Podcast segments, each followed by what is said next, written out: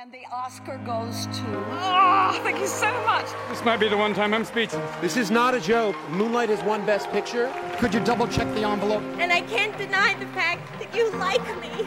Thank you, life. Thank you, love. You guys are just standing up because you feel bad that I fell, and that's really embarrassing, but thank you.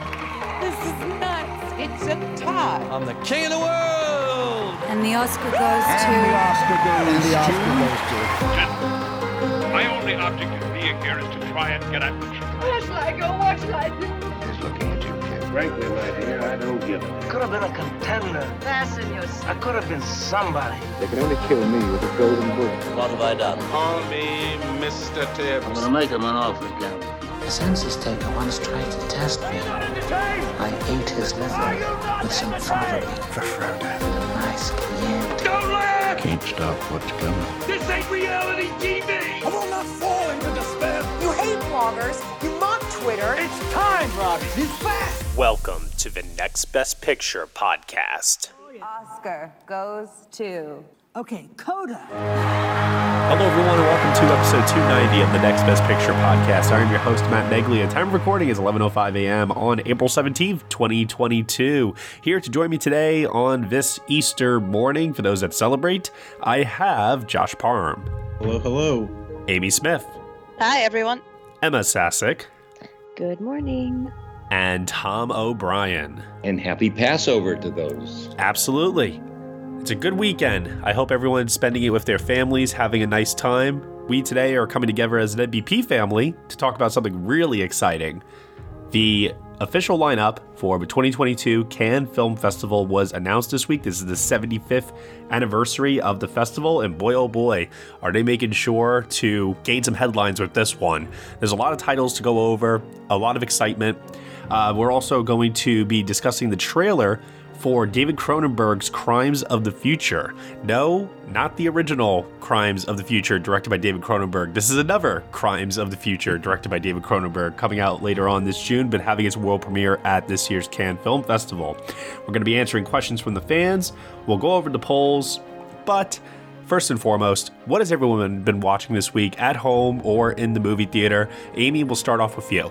Yeah, it's been quite a quiet week for me. Um, definitely going to take some time to go to the cinema this week because we have the Northman out here, we have the Outfit out here, Operation Mincemeat. It's a great week for cinema, but the only thing I watched this week was I rewatched Dune, which is still my favorite film of last year, and I was like, I wasn't worried that I wouldn't hold up like at home because I'd seen it at the cinema two times, but man, it still holds up when you watch it at home. You're still so taken away by the visuals and the sound, and it's no wonder why this film won six Oscars. It's still my favorite film of last year. Excellent. Yeah, I agree. I've seen Dune way too many times to count at this point. I absolutely adore it, and I agree, Amy, it holds up well at home. Unlike another movie that I watched uh, from last year, again from home, but I'll get to that in a little bit here. Ema, what about you? Well, I have been for work watching a lot of Coachella shows going on here in the desert. However, I finally got the chance to go see Everywhere Everything all at once last Woo! week. Oh my God, I loved every second of it. Um, I just kind of need Michelle Yeoh to star in every film to just take over my life everywhere all at once. That's all I need from her at this point. Um, but really, I was so excited to see this. I love seeing amazing original films like this. One still being produced, and two being absolutely kick ass. So that's always fabulous to see. Um, I also finished up on the TV side, uh, Severance last week too, and Same. I am so so so excited for that show to come back. What a stellar way to end that show with that Oh. final episode. Perfect. Absolutely perfect. I actually audibly shouted at my screen, no, because I knew I that there was no more episodes left, and I was like, damn it. I know that's what I felt like too. Immediately, I texted my friend who I who up until that point I've been telling them you need to watch the show. I said all caps, get on Apple TV and watch this show right now. So uh, I guess I'll just have to be very patient for when that comes back. Um, but aside from that, you know, I I'd say I got the very highs of TV and movie time this week, and the very highs of music as well this week. oh, you're enjoying your best life, it sounds like. I am. That's great. I'm happy with that. and also, too, shout out to the fact that we have Next Best Series coming back uh, this week. So we'll be talking about uh, television shows that we've been watching during award season and then also previewing uh, shows that are coming back during the spring and summer as well. So that'll be an exciting episode for everyone to stay tuned for. Josh Parham, kicking it over to you, sir. What did you catch up with this week? Yeah, uh, this has also been sort of a, a lighter week with watching movies, also because, rather uh, surprisingly for me, I actually have been trying to watch some more television. So the movies have taken a bit of a back seat, but there are a couple things that I have caught up with. Uh, I did see uh, The Lost City finally. I caught up with that movie, and it was fun. I enjoyed it. it it's not like amazing or anything, but as a light romantic comedy, action, entertainment goes, I found it very charming. And Sandra Bullock and Channing Tatum are really good in it. So again, not the best movie in the world, but for light entertainment, I had a really good time with it. As much as I love his performance in Foxcatcher, I think that version of Channing Tatum is the best version of Channing Tatum. Yes, uh, he is. He has such a great like screen presence, and him and Bullock have a lot of good chemistry too. So I would definitely recommend it if you're looking for just some nice light entertainment to watch. Yeah. Uh, I also saw Dual, the new film from Riley Stearns that just came out, and I was not a really big fan of this one. It's not terrible, and I think Karen Gillan is actually giving a really good performance in it. But I also just feel like the tone of that movie is sort of going for like this dark comedy with this social commentary to it, but it's not quite sharp enough for me. It it kind of felt a little half baked, and by the time you get to the end, it's like you kind of understand what the movie's going for, but at the same time, I feel like that commentary was so shallow and undefined and kind of muddled that I really had a hard time connecting with it. So it's not really bad, but I wasn't that much into it either, I have to say.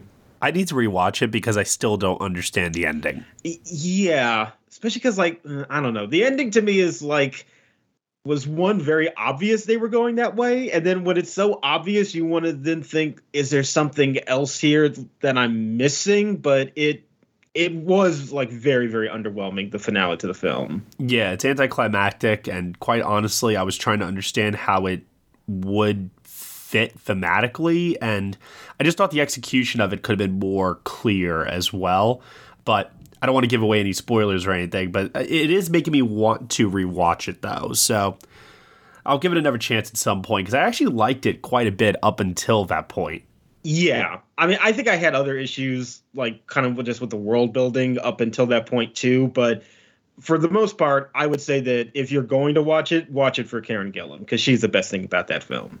Yeah. Uh, and then the only other thing that I would mention is that because we are in the middle of our 2012 retrospective, I'm not only rewatching movies for the podcast, but also other films that came out that year just to sort of reacquaint myself with some movies I haven't seen in a while. And, you know, we did Zero Dark 30 very recently, but another one I've watched was Killing Them Softly, which I don't think I had seen since 2012, to be honest. And I still like that movie quite a bit. You know, it's a really like dark crime drama. It's directed by Andrew Dominik. And, you know, it's not perfect, but I still found it to be a really interesting story with some great characters. And like the cast in this is really really filled with great actors. Like you got brad pitt ben mendelsohn james gandolfini richard jenkins scoot mcnairy who i think should have gotten an oscar nomination. I think he's incredible in that film. So and it's like 90 minutes too. It's pretty short and it's on netflix. So that was one that i caught up with and i was glad that it still held up for me that was a movie that I remember rewatching it after uh, seeing it in theaters because I was very disappointed by it when I saw it in theaters. Uh, but it held up better on a rewatch. My biggest complaint about that film, Josh, is that 90 minute runtime. I think the story is not as fleshed out as it could have been. It felt more sprawling and it needed to be, I would say, at minimum two hours to feel more complete. But I still really enjoyed it for what it was. I think that the short runtime really only bothered me with like the very, very end. But it also has like a nice button to it that I appreciated. So I can understand that complaint, but it didn't bother me too much because there's so many other things in the movie that I think work really well. Also, that ending monologue by Brad Pitt, that's an underrated monologue. Fantastic. Yeah, yeah, it's very good. All right, Tom O'Brien. Kind of a light week for me, too. I uh, caught the uh, Fantastic Beasts, The Secrets of Dumbledore, and we talked about it yesterday on our podcast. It's kind of stirred up the Eddie Redmayne fans out there a little bit, but it's a fun listen. So please give a uh, listen to it. And it's you know it's a really really uh, good time. Uh, the movie, not so much. Uh, the other thing I wanted to talk about and saw that was uh, the unbearable weight of massive talent. Oh, so much fun! Now I had heard it was kind of fun, and you know, Nick Nick Cage was wonderful in it, and I was just a little worried going in that it might be a you know too meta, just a one note joke. But it's a real substantive action comedy. It's really well done. Uh, they have uh, they lay little seeds in Act One, and it really pays off in Act Three. The chemistry between uh, Cage and Pedro Pascal is just wonderful, and I think it's the best work. Uh, Pascal has done maybe ever on film. I must say that he is so relaxed and so there that uh, it was such an enjoyable time. You know, having this film and The Northman coming out the same weekend from uh, a lot of weekends of famine, we've got two feasts. So uh, if you're looking for a good time and you've already seen everything everywhere all at once, please give this a try. It is just delightful there's one sequence in particular where Nick Cage and Pedro Pascal watch a movie together. I won't say what movie it is, but nothing I don't think will warm my heart more than that moment in that movie this year. There's a sweetness to it that I didn't expect either, and it just it just fills in the colors of the whole enterprise. It's just terrific. Okay, and then for myself this week, I'll keep it very short here. I saw Father Stew with Dan Bayer, who wrote the review for it on the website. Inspirational, true story, very formulaic. You know what you're getting yourself into when you watch this. Mark Wahlberg is. He's trying. I'll give him credit for that. He put on a lot of weight for this role, was, you know, pretty transformative, but the movie is just so basic with cliche storytelling. Every line of dialogue feels very overwritten and it's comical, but like not in a good way. Uh, overall, I just really couldn't take it that seriously, despite the sincerity uh, from those that were behind it.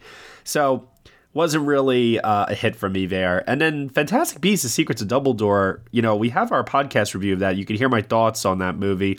But I'll just summarize by saying that I thought it was a uh, step up from its predecessor. I still think that the franchise has a long way to go towards you know fixing the larger problems uh, from the first two movies because the series has not been off to a good start. But judging by the box office performance, I don't know if Warner Brothers is actually going to continue to make a fourth and fifth installment at this point. They might just say we're done if we're going to continue to have diminishing returns on this. There's no need to keep making more of these. Either that, or they're going to slash the budget maybe down from I think this thing costs like two hundred million dollars or something like that. So yeah. they might have to cut it down to like one fifty or something or another. But either way, it doesn't look like it's you know in a good place right now. And quite frankly, I'm not that upset about it. Um, I never really wanted this franchise to begin with, and all the stuff that's happening with J.K. Rowling and how she's really just honestly tarnishing i think her reputation her career and everything else with uh, her own personal uh, thoughts honestly, I, I don't really mind seeing this franchise not continuing. So maybe in the end, it's getting what it deserves. I don't know. Opinions will vary on that matter, I suppose. And in the movie I was alluding to earlier that I rewatched for, at home with mom and dad because they had not seen this movie. Last night I rewatched Spider Man No Way Home. Mm. And let me tell you all something. This movie does not hold up at all without a theater audience. Could have guessed. at all. I actually saw people watching it on a plane recently, and yeah, it looked not great. It's just so oddly edited because you know they have these spaces for audiences to laugh and react and clap and you know when you're watching it and no one's doing that it just feels awkwardly paced then um, also a lot of people have just i know commented on this but visually it's bland uh, I still get a kick out of, you know, seeing the Spider-Man all together and seeing the old villains and things like that. But I've seen these movies. Now, my parents, on the other hand, they've only seen the Tobey Maguire movies. Mm. They've never seen the Andrew Garfield films, and this was their first Tom Holland Spider-Man film. But they really wanted to watch this because they felt like everyone else in the world had seen it. And I was like, we really should watch Homecoming and Far From Home before we watch this. And they were like, no, no, no, no, no. Like, put this in. You can keep, you can catch us up. And I did my best, but like, there was no reaction whatsoever from them. And you you could you could say that that like colored you know a bit of my own perception watching it again maybe but at the same time i'm watching this thing and i'm like no you know what my original rating of 7 out of 10 uh, holds up and this is not Eh, this might be like one of the most overhyped movies i think possibly of all time honestly. And that reaction is why from your parents why i never really thought it was going to get in for best picture at the oscars because it is so dependent on your relationship with this entire franchise. And if you don't have that i don't think that movie hits with you like it would other people. Yeah. I mean i still enjoyed for what it is but yeah. I looked back on those couple of weeks there where people were just praising this like one of the highest Letterboxd ratings of all time saying it should get in for best picture like I don't know. Like, was it was it really warranted? I don't know. No, it, it wasn't. It, people were bored. exactly. Exactly. All right. With that said, let's move on over to something that's not boring. The official lineup for the 2022 Cannes Film Festival. Hello, everyone. This is JD from the In Session Film Podcast. Each week, we review the latest from Hollywood, California. Well, yes, Brendan. We also give top three lists. Okay. Yeah. Thanks again, Brendan. Additionally, you can hear us talk other movie news, trailers, varying movie series, or other interesting film related topics, and even rants and raves of the week. That's correct, Brendan. On top of our main show, every Friday, you can also hear our extra film podcasts. Good job, Brendan. Thank you, JD. It's my goal to make you proud. You're the father, after all. yes, and I'm very proud. Uh, you can listen to the In Session Film podcast on iTunes, Stitcher, SoundCloud, or at InSessionFilm.com. Brendan, will you please let me complete just one? Nope. Oh, for heaven's sake. Listen to the In Session Film podcast every Monday and Friday. Subscribe today and hear me verbally beat JD like a Cherokee drum. No, no, no, no, no. That's not how this works, sir. Hey, no, you, you, no, no, you no. go cry at Midnight Special again, Oh, okay? That's what you're I good will. for. I will. You know what? And I'll do it while pummeling you. I'll do both at the same time. How are you going to pummel me? Yeah, I, that's don't, I don't buy it that. That's just how it works. Wow. Very, very exciting stuff here. Amy Smith, very, very happy to say that she will be representing Next Best Picture for the first time as accredited press. Amy. Uh, this will also be the first time that we've ever had anybody attending the Cannes Film Festival on behalf of the site there. So I'm really just overwhelmingly excited for Amy's experience. I hope it's a good one. I've heard that those lines are very, very tricky and hard to get into certain premieres, but I think that overall, when you look at this lineup here, even if you miss a thing or two here or there, you're still going to eat good at the end of the day. I, I'm so, so excited. I've been speaking to people trying to get a sense of how it's going to run. And apparently last year they did ticketing online and apparently that streamlined the sort of event a lot more. So I'm hoping they do that again because yeah, queuing is not something I am up for. Uh, so a couple of things that we knew in advance of this year's lineup. We knew that Elvis from Baz Luhrmann was going to play here. We knew that 3,000 Years of Longing from George Miller and Top Gun Maverick. Uh, there's also going to be a special tribute to Tom Cruise at this year's festival. But let's take a look at some of the highlights overall here. And there's a lot to go through, so I'm not going to list all of them necessarily, but I want uh, people to give just general thoughts on some of these titles I'm about to announce here. So we have uh, first and foremost in competition Armageddon Time, directed by James Gray. James Gray's back. Yeah, and it's interesting. This is going to be a you know Belfast aroma for him in terms of going back to his childhood. Yeah, I'm honestly I'm not expecting great things from this, but I like James Gray. I'm willing to give it the benefit of the doubt, but something about this on paper screams to me that this could be the Cannes misfire of the year, you know, where it seems like, you know, given the people involved, it should be a big deal, but I don't know. There's always there's always like one film that they allow to come in, usually from uh, the U.S.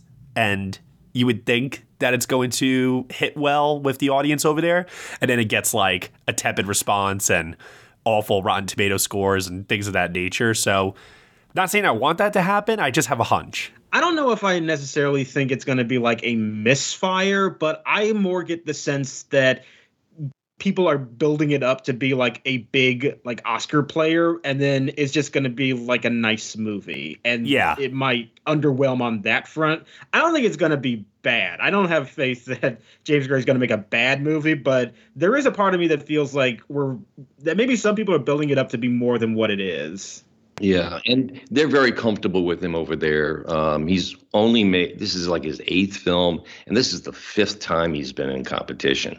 So, I mean, they like him. They were looking out for him, but uh, I'm not quite sure the in competition placement is necessarily indicative of what the quality of the movie is going to be. And as of this, yeah, as of right now, it's the only. Nope, sorry, second. Two. There are two movies from the U.S. in competition this year. This being one of them. Next up, he traveled to the US for his film In Between with The Truth, but before that, he won the Palme d'Or for Shoplifters. Koreeda is back with Broker, and this time this will be from South Korea. Obviously, looking forward to this one very much so. I mean, Song Kang Ho uh, leading the uh, ensemble here, and you know, just in general, I always get excited for a new Koreeda film. So I, yeah, sign me up. I'm there. I don't really care what it's about. Um, I I want to see it. yeah. Especially after Shoplifters, because that was so good. Absolutely, yeah. I mean, I always think about all the time, like if Roma just wasn't there, like Shoplifters would have cleaned house probably. Yeah, and he's and Koreeda is such a humanist, and this is this sounds like it's very much in his wheelhouse. And unlike Armageddon Time, I think this could be the, a major breakout of the festival. I also love the photo that they chose for the like promotional material of this. Everyone's having a good time in the car. We are laughing, but ooh, who knows what's really happening behind the scenes? Probably my most anticipated of the entire festival. Park Chan Wook returns after The Handmaiden with Decision to Leave. I think I have to agree. Yeah, I don't even need to know anything about it. Just new Park Chan Wook, I'm there. Like, no, uh, no more information required. It's been six long years since The Handmaiden. I've been dying for another one. And so the story behind this one a detective falls for a mysterious widow after she becomes the prime suspect in his latest murder investigation. He discovers an underground fighting ring consisting of large furry animals and discovers that this is linked to his murder investigation as he dives into the underground world of ghosts and shape shifting humans. Oh, so that oh old God. story again. are, we getting, are we getting something with furries here? Oh my God. I trust in Park Chan Wook. yeah. Yeah. I have like 100% full trust, no matter how crazy and outlandish the idea is, because let's face it, Old Boy exists. So. yes, it does. Oh, yes, it does. uh, this is really exciting. Ali Abbasi returning after Border, which received a Best Makeup and Hairstyling nomination at the Oscars, with Holy Spider. Yeah, this is another one. I don't know too much about it, but just knowing that it's the follow up from this director is what gets me excited because I really did like Border a lot. Same. I actually have a feeling that this could be that breakout movie that Tom was saying earlier. I, because I, just do feel like there's a lot of goodwill after Border, kind of like how with uh, Julia Ducournau uh, last year, there was a lot of goodwill following Raw. You know, so I, th- this could be our Palme winner, maybe. You know, just saying because there's already established pedigree there. Sure. Yeah. Uh, number one that we have here, Kelly Reichardt. This is the other U.S. Uh, film in competition, and sadly, one of the few female-directed movies in competition this year. Um, I gotta say, can I, I understand like when they give their response that hey, we just choose what we think is the best. I'm like, yeah, but you could still afford to put more women in. Like they're they're lower this year than they were last year. So they got some work to do, but still showing up, uh, starring Michelle Williams. Kelly Reichardt, I would argue, had probably her best uh, award success yet with First Cow, even though it didn't actually result in an Oscar nomination for her. Uh, but I also think that it turned a lot of people onto her other work where previously they may not have uh, seen it before. So I think she's built up um, a lot of momentum in her career up until uh, this point. I'm not saying that you know showing up will be like her crowning achievement or anything like that, but at the same time, Michelle Williams reuniting with her on paper that just sounds uh, too good to pass up. Yeah, and their collaborations uh, before certain women, uh, Meek's Cutoff, and especially Wendy and Lucy, uh, they they really have something magical together, and I'm so happy they're back together. So I'm dying to see this. This is also being distributed by A24, uh, so we know that it will get a theatrical release uh, later on at some point, and is also co-starring uh, Hong Chau, Judd Hirsch, and Amanda Plummer. The fact that this movie is about artists, I'm already in. Yeah, this sounds like a really, really great cast. All right, and then after that, we've got new Claire Denis. After I don't know how many of you saw Fire, but I unfortunately did. So I'm hoping that Stars at Noon, which is another A24 title, uh, can be an improvement from that one. And I do think that, you know, starring Danny Ramirez, Joe Alwyn, Margaret Qualley, uh, distributed by A24, like I said again, I do think that this could be uh, a bigger success uh, for the world renowned uh, filmmaker and hopefully will bring her, um, you know, more notoriety. Uh, I'm not saying that she doesn't already have it, obviously, but it is really, really nice to see that she's working with A24 again. Yeah. She must be one of the busiest people in this industry, but yeah, I saw Fire as well, and I really did not like it. So I'm crossing my fingers that this one's better. I also wasn't the biggest fan of High Life, but I understood like the ambition behind it and what she was trying to do, and I could totally understand why some people really dug it. It just wasn't for me. This does sound a little bit more mainstream. You know, a mysterious English businessman and an American journalist who strike up a romance must now team up to escape Nicaragua during the Nicaraguan uh, revolution. So, sounds like a more conventional movie from her, honestly and a lot more audience friendly. Yeah. Yeah, think that remains to be seen at the end of the day. But hey, I, Claire Denis making a new movie. Like I know, yeah, the last one I heard wasn't that great, but I'm always going to be excited for whether, whatever she's got coming out, and it's a really good cast for this too. So this is actually pretty high up on my anticipation of what's playing there. Russian filmmaker uh, Kirill Serebrennikov uh, is coming uh, to the festival with uh, with Tchaikovsky's wife, and he was previously here last year uh, with Petrov's Flu, which got a pretty decent reception all around, but it didn't make any headway in the award season race. This has been, this has been a little bit of um a little bit of a controversial uh, you know area of discussion because of the fact that this is from Russia. But if you do any kind of research on uh, Kirill and what he has done to actually defy the Russian government, even being detained by them. Like, you will see right away why he's being invited back here. And this is not so much Cannes endorsing uh, Russia, given everything that's happening in Ukraine right now. I don't think that this will then, in turn, impact the reception to the film. Maybe some ignorant people that don't understand the background behind this, but uh, I, I really if there's if there's any Russian filmmaker they're going to have come over here, have it be the guy that you know had the balls to stand up to uh, the, the, the regime over there. Well, yeah, like most Russian artists do not approve of the Russian politics, so I, I think it is important to make that distinction, especially with such a big platform like Cannes. So yeah, it, it, I actually think it makes total sense to invite a filmmaker like him to the festival or at least his movie and to really make the case that yeah artists are not always representative of their countries and governments and can be very critical at the same time as well so i think it actually is a good statement to make yeah if the festival gets out ahead of this and uh, really kind of uh, shows via publicity who this guy is i think the uh, the Cannes audience who likes boo a lot uh, will be kind of shamed into submission, I hope, uh, because uh, from everything I've read about this guy, he has been very, very courageous in standing up to the government.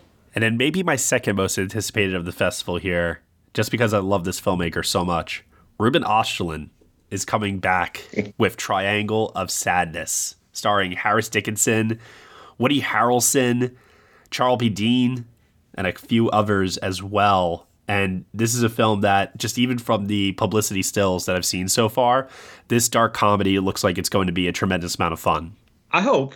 I, have to be honest, like his previous movies, I've liked, but I have not loved. So I'm still kind of waiting for him to cross that threshold for me into something that I will love. And maybe this will be it. I'm not sure, but I am definitely intrigued to see it. I mean, Josh, how far is Harris Dickinson going for you in this I mean- to get you excited? I'm not gonna lie, that that is a major part of my anticipation. I will say this for Östlund. I mean, he, and, and I like his films a lot. Uh, he does. He's one of those filmmakers that has the capability of making you laugh and then having the laugh catch in your throat. Mm-hmm. Because he he is a very smart social commentator, and from the sounds of this, uh, you know, it, it's going to be one of those films, and uh, with Woody Harrelson in it, I'm really anxious to see how this is going to turn out. Moving out of competition for a moment here, we have the co-directorial debut of Riley Keough along with uh, Gina Gammell for a film called Beast. I wasn't expecting to see Riley Keough's name on the docket here for a film in Cannes this year, so excited to see what she comes up with. oh yeah, absolutely. Uh, then we also have The Stranger from Thomas M. Wright, uh, who's an actor that you may have seen before in Top of Lake and a few other things. Uh, this is a movie that's going to be uh, co starring uh, Joel Edgerton and Sean Harris together. That instantly caught my eye, and this is a uh, Australian crime thriller. Oh, I mean, Sean Harris is always a really interesting actor. You like he can be very predictable sometimes, but every once in a while he'll throw you a curveball and become an even more fascinating presence. So whenever he's in a movie, that does sort of raise my eyebrow a bit. I just love his voice. Yeah.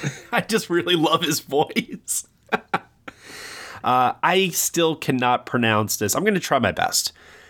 Agnieszka Samsiznak. Uh, I can't. I'm sorry. The director of The Lure. Did, did, did everyone here see The Lure? I don't think I saw that one. No, you haven't seen that? No. The Mermaid musical? Oh my gosh. Oh, that's what I thought it was. No, I I didn't get a chance to see that one. Oh. Do yourself a favor. Check that one out because it's just so original and so wild. Uh, it's it looks. Oh my god, it's great. Oh yeah, I heard about it, but I just didn't get a chance to see it. But I did certainly hear um, the murmurs about how wild that film is. Well, she's got a film with Letitia Wright uh, that is going to be in Un Certain Regard as well, and it's based on a true story of June and Jennifer Gibbons, twins from the only black family in a small town of Wales in the 1970s and 80s, and that's a movie that is going to be distributed by Focus Features. Mm. So I, I, I would keep an eye out for that one as well.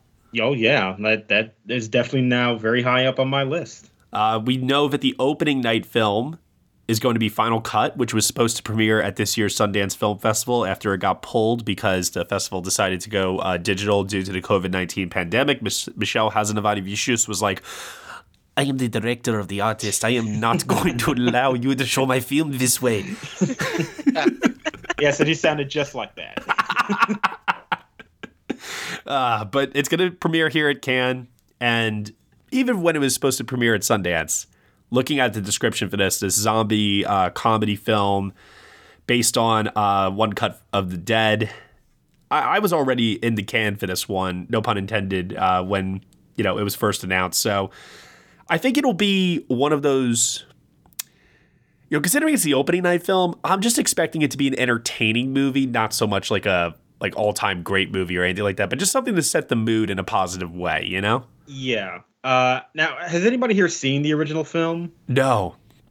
Okay, because I have, and it it's a really good movie, and actually sort of fits into his sort of like older movies, like the OSS films, in terms of being like kind of the spoof comedies. And um, I'm a little curious to see how they're going to remake it because I really do like the original film and kind of don't think it needs a remake, but yeah, the director of the artist going back to com- like really straight comedy like that. I am very interested to see what those results are.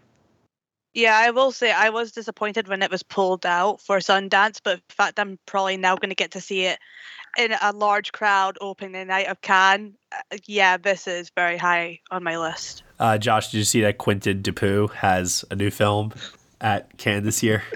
Great. I mean, I've I saw Deerskin and Mandibles uh, as well recently, but I saw that he had a film in the midnight section, and I was just like, "Oh man!" I was like, "Josh is gonna love this." uh, yeah, I mean, I get why people do jive with his stuff, but I am just not on his wavelength. I have to say. now, here's something really exciting though in the midnight section. Uh, Lee Jung Jae, who has gained international fame for his performance in Squid Game, is directing a movie called Hunt, which he, which he is also uh, co-starring in as well.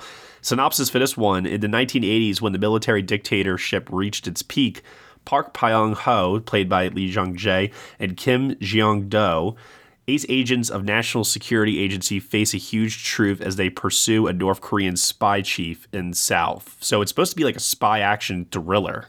He's having such a good moment right now. I'm really happy for him. Like this director directorial debut could not have come at a better time. Um, and it sounds like a fun time too. I mean, if anybody knows how to evade some crazy people, it's him from his Squid Game days. Uh, Brett Morgen, director of uh, Jane, which uh, famously was not nominated for an Oscar, should have been, should have won, in my opinion.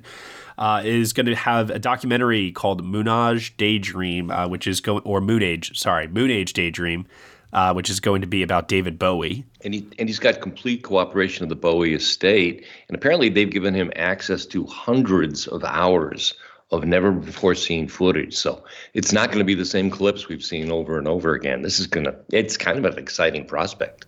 Mm. And my last one to shout out here before we get to our trailer discussion about another film in competition is Ethan Coen, not Joel, Ethan, just Ethan, is going to have a documentary Jerry Lewis, Trouble in Mind, also premiering in the special screening section at this year's Cannes Film Festival. What what is going on with the two of them? Are they just like, you know, I want to prove to myself that I can do this on my own. I don't need you, so I'm going to go off and do my own thing. Like, what what is going on with those two brothers? I think they're just trying to get their parents to watch their films and say, okay, which one of us is better now? You have to pick which one is the better one. That's my professional opinion. but please, Josh, go ahead with an actual good opinion. well, you know, it also feels to me like they are now entering the age of doing the projects that they individually wanted to do, but the other one just had no interest in. So it, it seems like and now they're so established, so successful.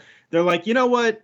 Let's just take a break from each other a bit and do the weird stuff that, you know, we had interest in, but maybe the other brother didn't, which is sort of an exciting era to now be in. Yeah. And I'm very glad he's doing something that's completely different than his brother did with Tragedy of Macbeth. I mean, doing a doc on Jerry Lee Lewis, that's going to be so much fun because the subject is so much fun. All right, those are my talking points before we get to our trailer discussion. Does anybody have anything else that they want to shout out here?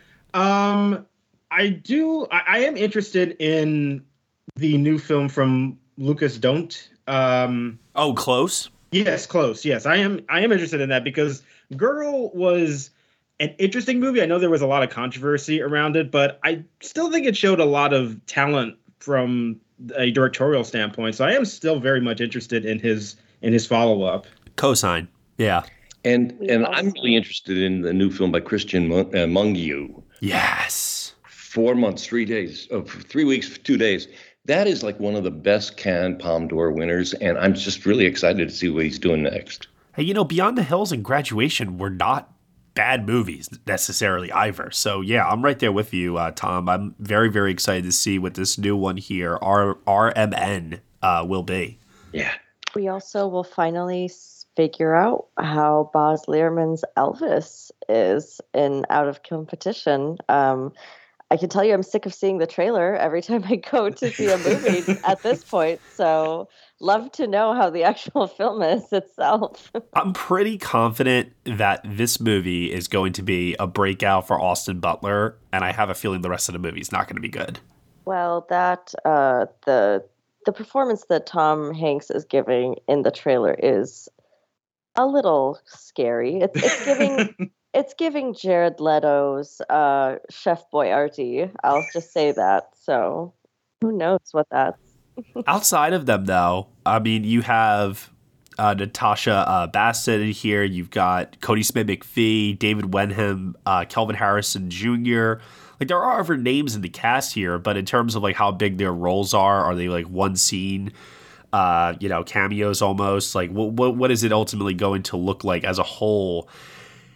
I don't know because Baz Luhrmann films are just so erratic and so sprawling and big sometimes, and I just don't think that they are able to come together as a whole. But I'm like expecting this to be not as good as Rocketman, but maybe better than Bohemian Rhapsody. So like somewhere in the middle. Quite the range.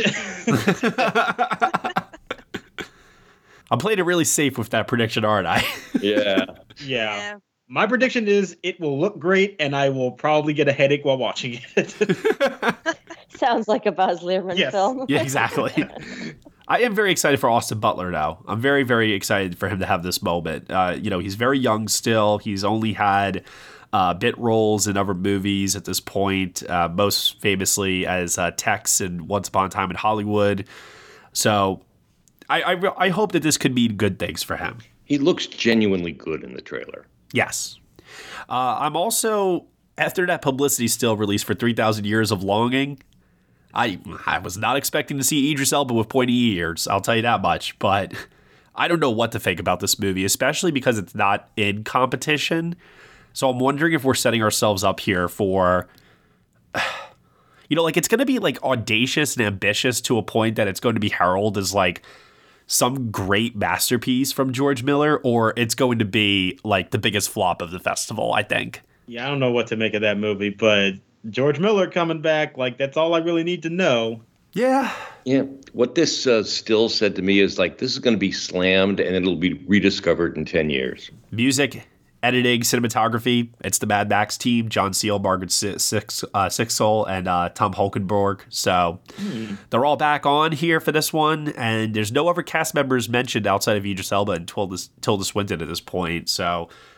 I, I like I said, I don't know what to think of it. I mean, like Amy, like what are you expecting heading into this? Honestly, I'm going to try and go in this with no expectation as much as possible because obviously the bar is set really high from Mad Max Fury Road, but this is a completely what is it like an epic fantasy romance or something?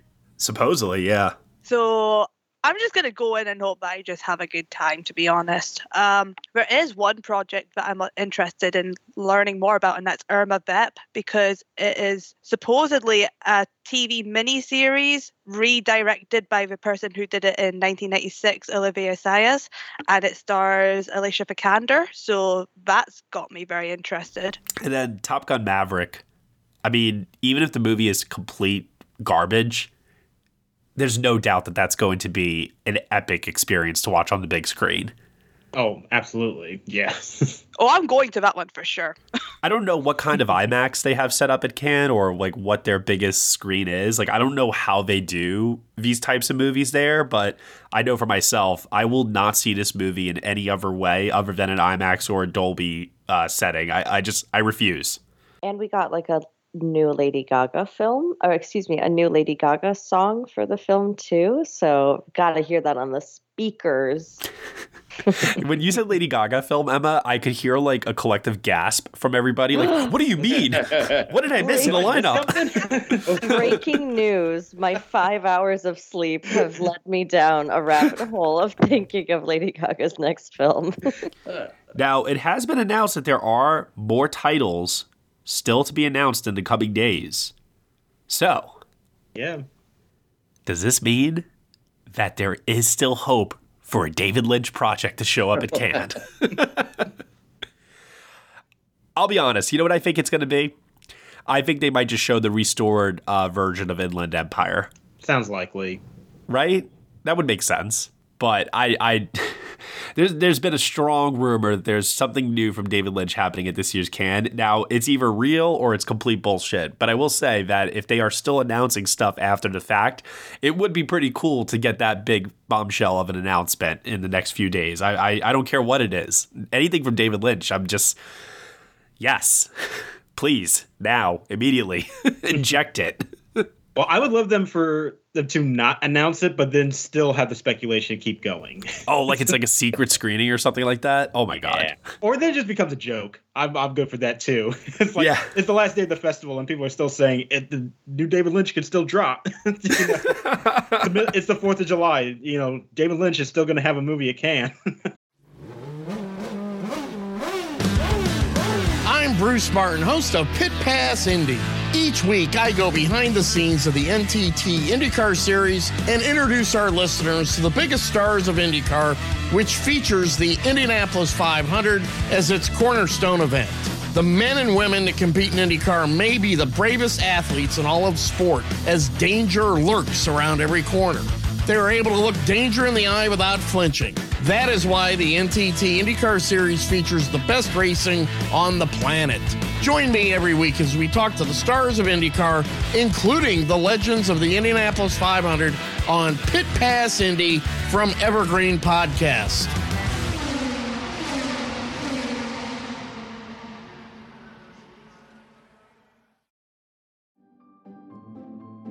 Greetings from Evergreen Podcasts. We're rolling out a listener survey and we want to hear from you. The information in the survey will help us gather statistics and in turn make our shows more appealing to advertisers. I know most people don't like ads, but this is one of the only ways our shows make money and help keep their lights on. We promise it will only take a few minutes, but the impact on our podcasts will be tremendous. As a token of our appreciation, we'll randomly select one lucky participant each month to win an exclusive merchandise package from Evergreen Podcasts. Head to evergreenpodcast.com slash listener survey to help a show and possibly get some free stuff for doing so. We can't thank you enough for the support. Now back to the show. The other film in competition at this year's Cannes Film Festival that we have not mentioned is the return of David Cronenberg, Crimes of the Future, which we got a teaser trailer for this week. So we're going to talk about it here on the show. Let's give some thoughts. This is coming out in June. No disclosed date at this time, but we'll be having its world premiere at Cannes, starring Viggo Mortensen, Lea Seydoux, and Kristen Stewart. Let's take a look at the trailer and give some thoughts. It is time to stop seeing.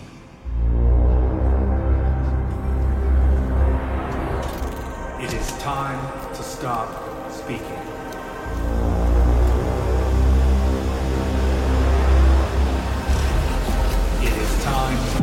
To listen.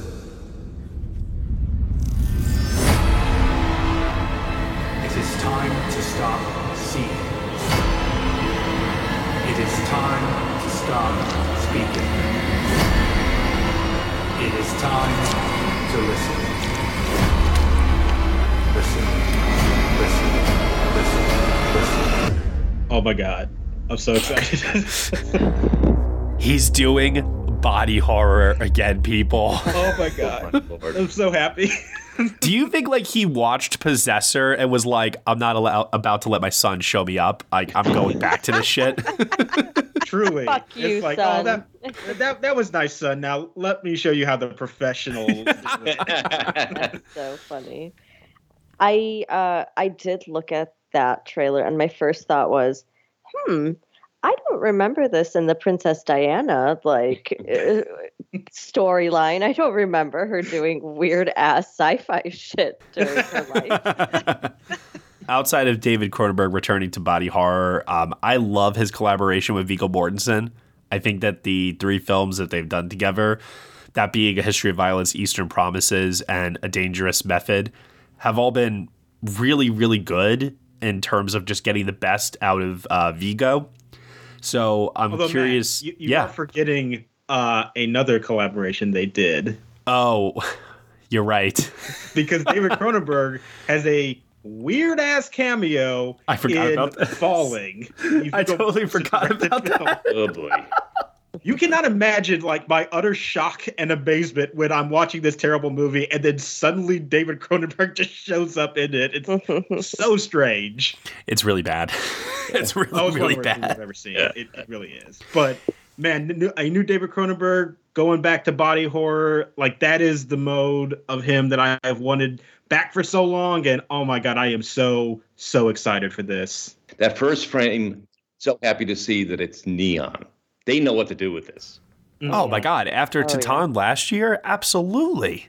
Now, I haven't seen the 1970s Crimes of the Future uh, film by David Cronenberg. So, do you guys think this is like um, a continuation of that film? Is this a a kind of a remake of that film? Is this a Crimes of the Future multiverse type of film? Are there just so many different crimes in the future that we're not aware of that this is just here's another type of crime? he he has said that it is not a remake. Mm. So I don't know.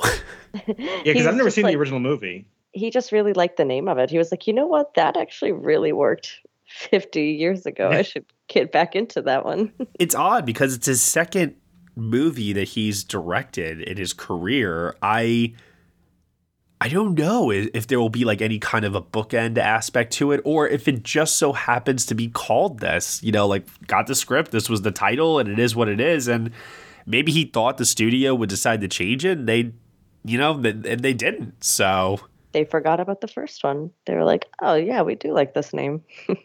well, yeah, because he also wrote and directed this, right? So it's it's his own story. Yeah, see, like that's mm. that's the okay. So that's the okay. That makes it even more weird now. yeah, I don't I don't know because I haven't seen the other Crimes of the Future, so I I can't say anything about it. Really. No, I haven't seen it either, and now I'm very curious uh, because even though it's not a remake, I wonder if there will be any kind of thematic connections or something like that. So I, I feel like I'm obligated now. Like I have to watch this in anticipation for the new film. Outside of that, visually, uh, because we didn't really get much about the story here, uh, visually, this looks very interesting. Can't deny that. As one would expect from David Cronenberg. Yeah, yeah. And I'm definitely excited to see. I mean, this is uh, Kristen Stewart's first role post uh, Spencer and this whole award season campaign. So obviously, this looks like a huge shift from that film. So I'm very excited to see what she has up her sleeve and up her eye, as the trailer suggests. uh, this is the official synopsis from Neon. As the human species adapts to a synthetic environment, the body undergoes new transformations and mutations. With his partner Caprice, played by Léa Seydoux, Saul Tenser, played by Viggo Mortensen, celebrity performance artist, publicly showcases the metamorphosis of his organs in avant garde performances. Timlin, played by Kristen Stewart, an investigator from the National Organ Registry, obsessively tracks their movements, which is when a mysterious group is revealed. Their mission? To use Saul's notoriety to shed light on the next phase of human evolution. Sold. Holy shit.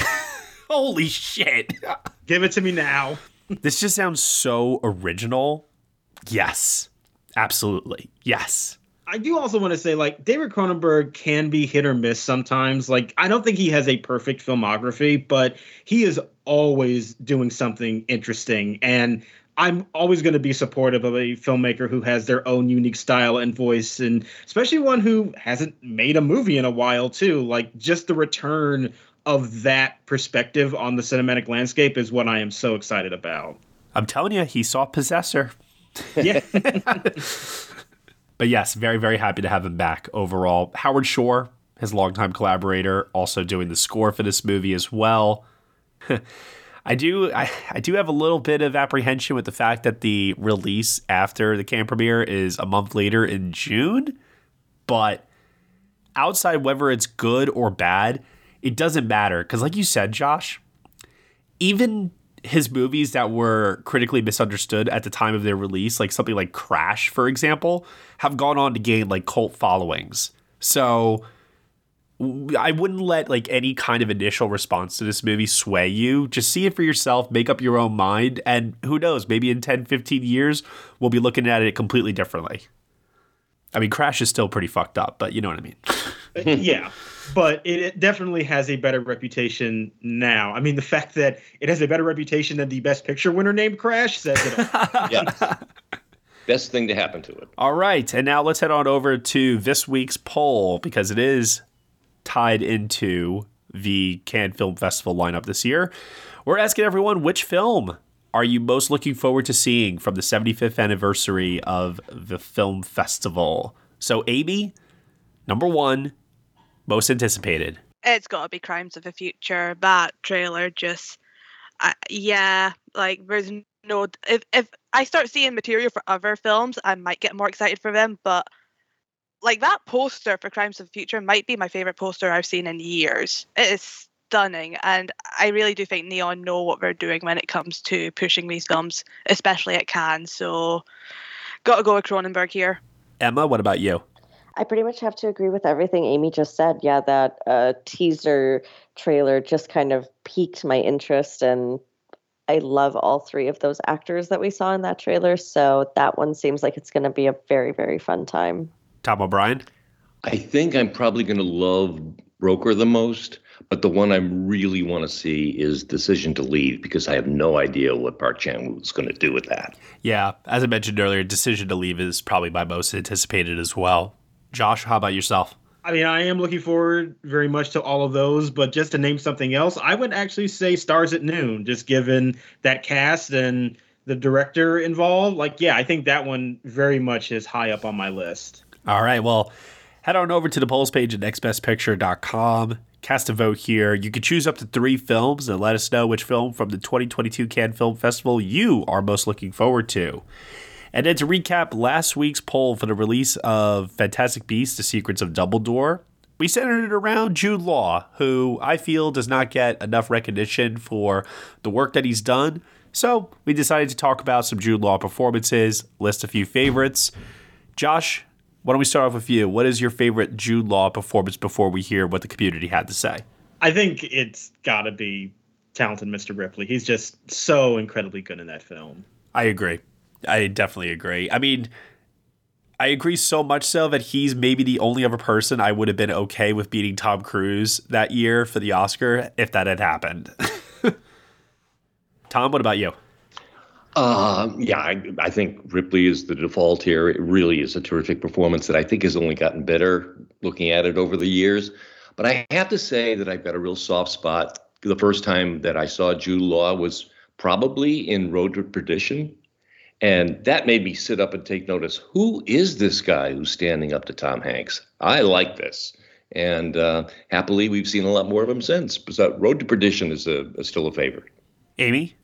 I'll say I need to catch up on a lot of his work. I haven't seen Talented Mr. Ripley yet, but I do have an affection for him in the Sherlock Holmes films. I think they're just a lot of fun, and I'm excited to see where that series goes next because I believe they do have a new film coming up. No, really? Yeah, uh, directed by the guy that did Rocket Man, I think. Oh, I think. Well, that'll be a nice change of pace from Guy Ritchie. Yeah, yeah. I mean, I know that there was plans to make a third one for a while, but I think that was when Robert Downey Jr. wasn't sure if Marvel was going to take off, and this was like his backup franchise, and then that got put on hold. But now that he's not really doing Marvel movies anymore, he's free to pick this back up.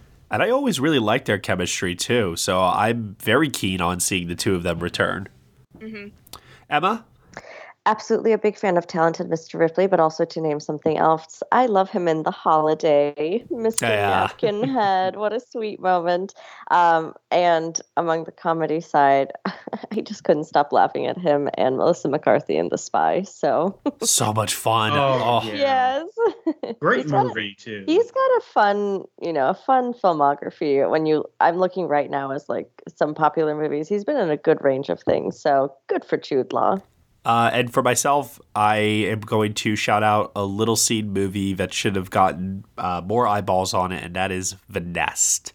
I think he plays opposite Carrie Coon wonderfully in that movie. Mhm. So if you have not seen that film, definitely seek it out if you can.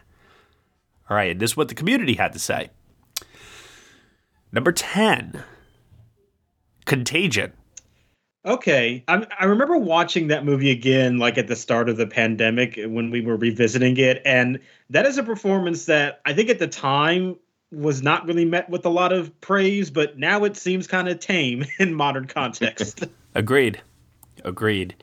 Number nine, made me so happy to see it crack the top 10. It is The Nest. oh, nice. Number eight, his Best Actor nomination for Cold Mountain. Which I said last week, he's very good in that movie, even if the movie he is in isn't particularly well done. Uh, Somebody said on uh, the comments to the poll last week, I was dying when I saw this. Somebody said, if you say Cold Mountain, you're lying. Nobody likes Cold Mountain.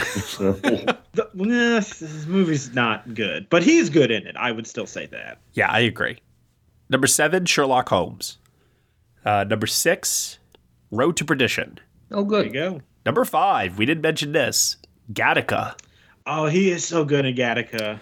Number four, one of his, honestly, I think this might be one of his most underrated performances. Number four, AI, artificial intelligence. I've se- have not seen that movie in a while. Yeah. You want to talk about an actor who convincingly made me believe that he actually was like a CGI robot. Yeah. Didn't he get a Golden Globe nomination for that movie? Oh, did he? I think he did. I do not recall. I can't remember off the top of my head, but now I need to know. but he's very good. Yeah. He did. Yeah. Well, somebody recognized him. Yeah. It was the Golden Globe. Hey, you know what? He got more recognition for number three, Closer. Oh, definitely. yeah. Talk about underrated performances for sure. Underrated movie in general. Oh yeah, but I also feel like when people talk about like that four person ensemble, they will mention the other three way more than they will mention him. That is true, but I do think they all work really well together. Oh, definitely. Yeah, that that's why I think it's an underrated performance because he's, you know, maybe not he may be number 4 in terms of how good those performances are, but that still means he's still really really good. All right, number two is The Holiday, Wow. Woohoo. which means, you know, number one, obviously, talented Mr. Ripley. Yeah. They but it's actually nice that it. the holiday plays so high. Yeah. It's such a good movie. I have watched that movie like 5,000 times. And honestly, he does charm me every single time. He's a very handsome man in that film. All right, well, thank you very much to the NBP film community for your votes here. Definitely be sure to cast a vote for the CAD poll, and we will announce the top 10 for that on next week's show. And now to close things out here, we're going to answer questions from the NBP film community. Let's see what they had to ask us this week on Easter Sunday. Hey everyone, I'm Aaron. And I'm Patrick. And together we host the Feelin' Film Podcast, a show that focuses more on the emotional takeaway from a movie experience rather than its technical merit. Yes, sir. Talking about what we love about film and focusing less on the critical side of things makes for a very entertaining and enjoyable discussion. New episodes drop every Monday morning, and you can catch them on iTunes, Stitcher, iHeartRadio, and many other podcasting networks. You can also find out more about the show at feelinfilm.com. In the meantime, as we say on the show, stay positive and keep feeling film. Uh, Connor Olin, in honor of Easter, are there any particular movies you like to watch around this time of year? Um, well, I don't always watch it, but it is the movie that I have the strongest association with Easter, and that is the Ten Commandments, because it is one of my dad's favorite movies. And in a similar vein, Josh, DreamWorks animation, The Prince of Egypt for me. Yeah. Yeah. Love The Prince of Egypt. Holy shit, I love that movie so much. Oscar H.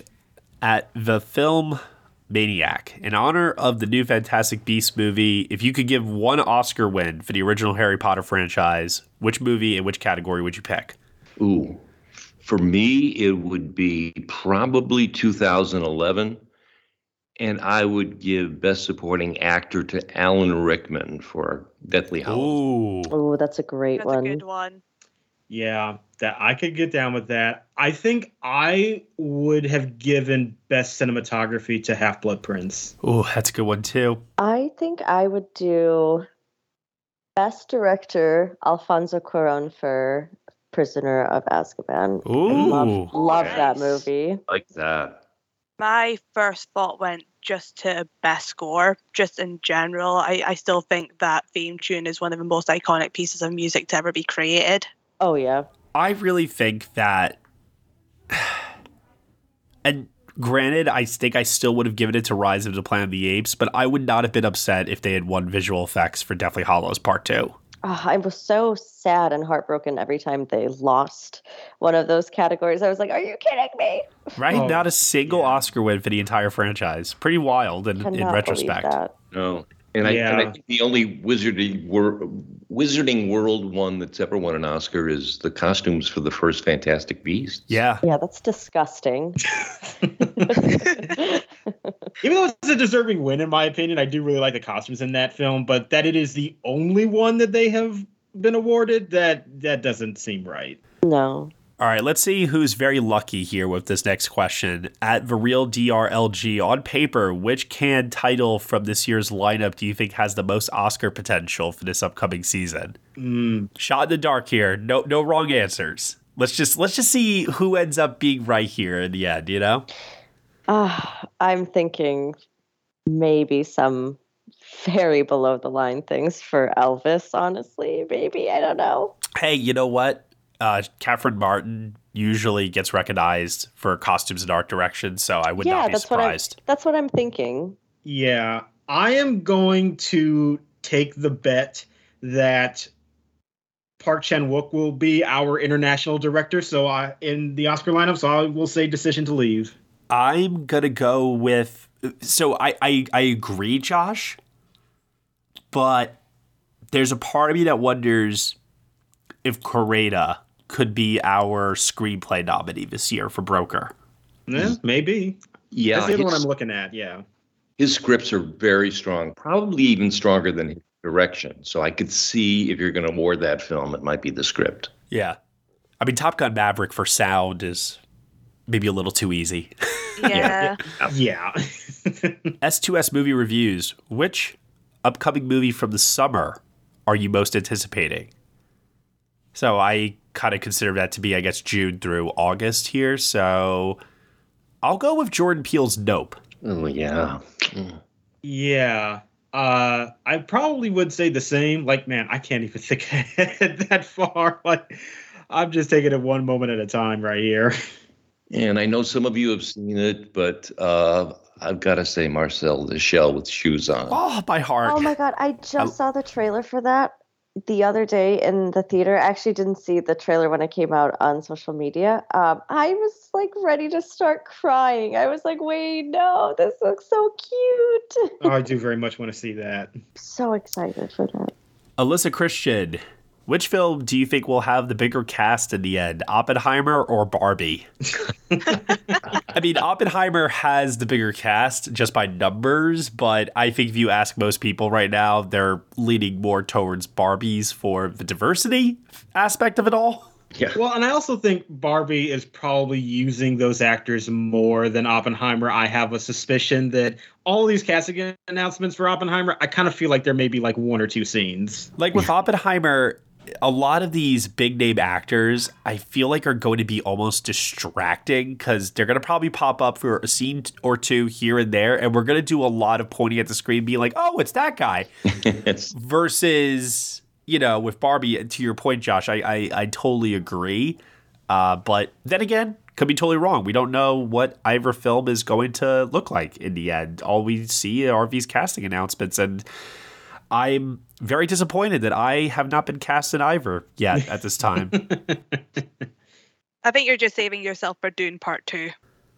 yes, Denis, call me. Mm-hmm. He's you have bit- until like July when they start filming. I will gladly go to the desert. Gladly. Adamski, prediction for this year's Palme d'Or winner. All right, shot in the dark. I'm going to stick with the Abbasi prediction. That's a good one. Uh, I think after Titane last year, they're going to go a little more conventional, and I'll say Broker. See, I don't know if they're going to give it to Kore-eda again, is the thing. If they give it to the Dardennes for the third time, I'm going to. Scout. That's a good point. That's a good point. no offense to the Dardenne brothers. No offense. It's just that, you know, you've had your time. Oh god, it's so hard to know what's going to land there. At, Like, I, I could throw a shot in the dark. I probably would actually agree with Tom, but it's whole. It it really is hard to judge until you actually start hearing word about the movies. All right, and then final question for this week from Isaiah Washington in honor of the bad guys coming out this week, which Ema and I are seeing on Wednesday, I believe. One's gotta go. Category is DreamWorks movies. So of these four films, one has to be kicked out of existence. We have The Prince of Egypt, Shrek, How to Train Your Dragon, and Kung Fu Panda. Uh, I mean, it seems sort of obvious that it would be Kung Fu Panda to me. I still really like Kung Fu Panda. I mean, I do too. I, I, I cracked up when I recently heard Quentin Tarantino discussing in an interview that Kung Fu Panda is basically a ripoff of Kill Bill. And it made me want to rewatch Kung Fu Panda all over again. Okay. Now I, I know what I'm doing this afternoon. also, uh, Tarantino maybe should not be talking so much about ripoff movies. Oh, he didn't mean it in a negative Oh. way. He he meant it more like, oh, that's really cool, you know? Yeah, okay, yeah. Uh, and even Shrek, uh, if I remember correctly, has a Tarantino reference in it as well with the. Um, oh, no, not, not the original Shrek. It wasn't the original Shrek. I think it was like the third movie. They used the uh, Kill Bill theme music at some point or another. I mean, those movies are just all references, basically. Those movies are actually the peak of cinema. So watch what you're saying. I adore The Prince of Egypt. Shrek has a, p- a special place in my heart. And I recently rewatched How to Train Your Dragon, and it was better than I remembered it being, actually. So. oh, that first one especially is so good. Uh, Yeah, and that's the best of the three, in my opinion, too. So Oh, oh, yeah, yeah. I I, I got to kick out Kung Fu Panda. Sorry, Jack Black. It is, and that is a fun movie as well. I do like the Kung Fu Pandas, but the other three I think are just way better. Yeah, they're stiller. All right, well that'll do it here for episode 290 of the Next Best Picture podcast. Amy Smith, tell everyone that's listening right now where they can find you on the internet, so that this way they can follow you for your Cannes coverage. Yeah, so you can find me on Twitter and Instagram at Films with Amy, and I will be posting a lot because I don't get out much often. So when I have a chance to go to France, yeah, I'm taking a lot of photographs. Nice. Very, very much looking forward to your adventures over there. Hope to join you uh, in the future as well. Every year now, with a passing Cannes, I'm always just like, why am I not going? I need to go. But it, it should be a really good time. I'm really, really excited for you overall. Tom O'Brien, where can they find you on the internet? You can find me on Twitter at Thomas E. O'Brien. Ema Sasic? I'm on Twitter at Ema underscore Sasic and Letterboxd at Ema Sasic. And Josh Parham. You can find me on Twitter at JR Parham. And you can find me at Next Best Picture. Thank you so much, everyone, for listening to the Next Best Picture podcast. We are proud to be part of the Evergreen Podcast Network, and you can subscribe to us anywhere where you subscribe to podcasts. Be sure to leave us a review on Apple Podcasts and let us know what you think of the show. We really appreciate your feedback and your support, which you can also lend on over at Patreon. For $1 minimum a month, you will get some exclusive podcast content from us, including our 2012 retrospective, which kicked off this past week with our review of Zero Dark Thirty. And then we have Skyfall coming uh, later this month. And then next month, we'll be doing Beasts of the Southern Wild and more. More to come in the weeks ahead. Thank you so much for listening, as always, and we shall see you all next time.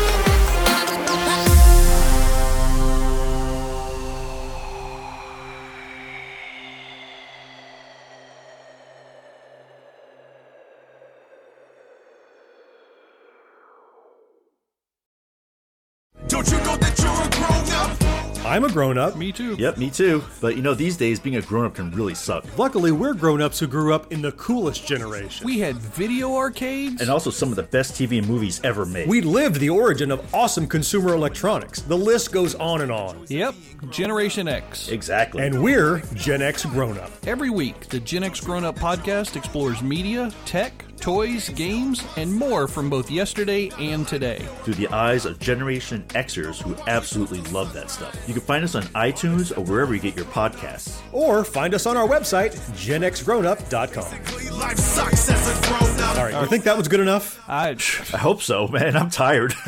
Who listens to a promo on a podcast and then goes and listens to a different podcast? Right. I, I, I've never done it. no. right.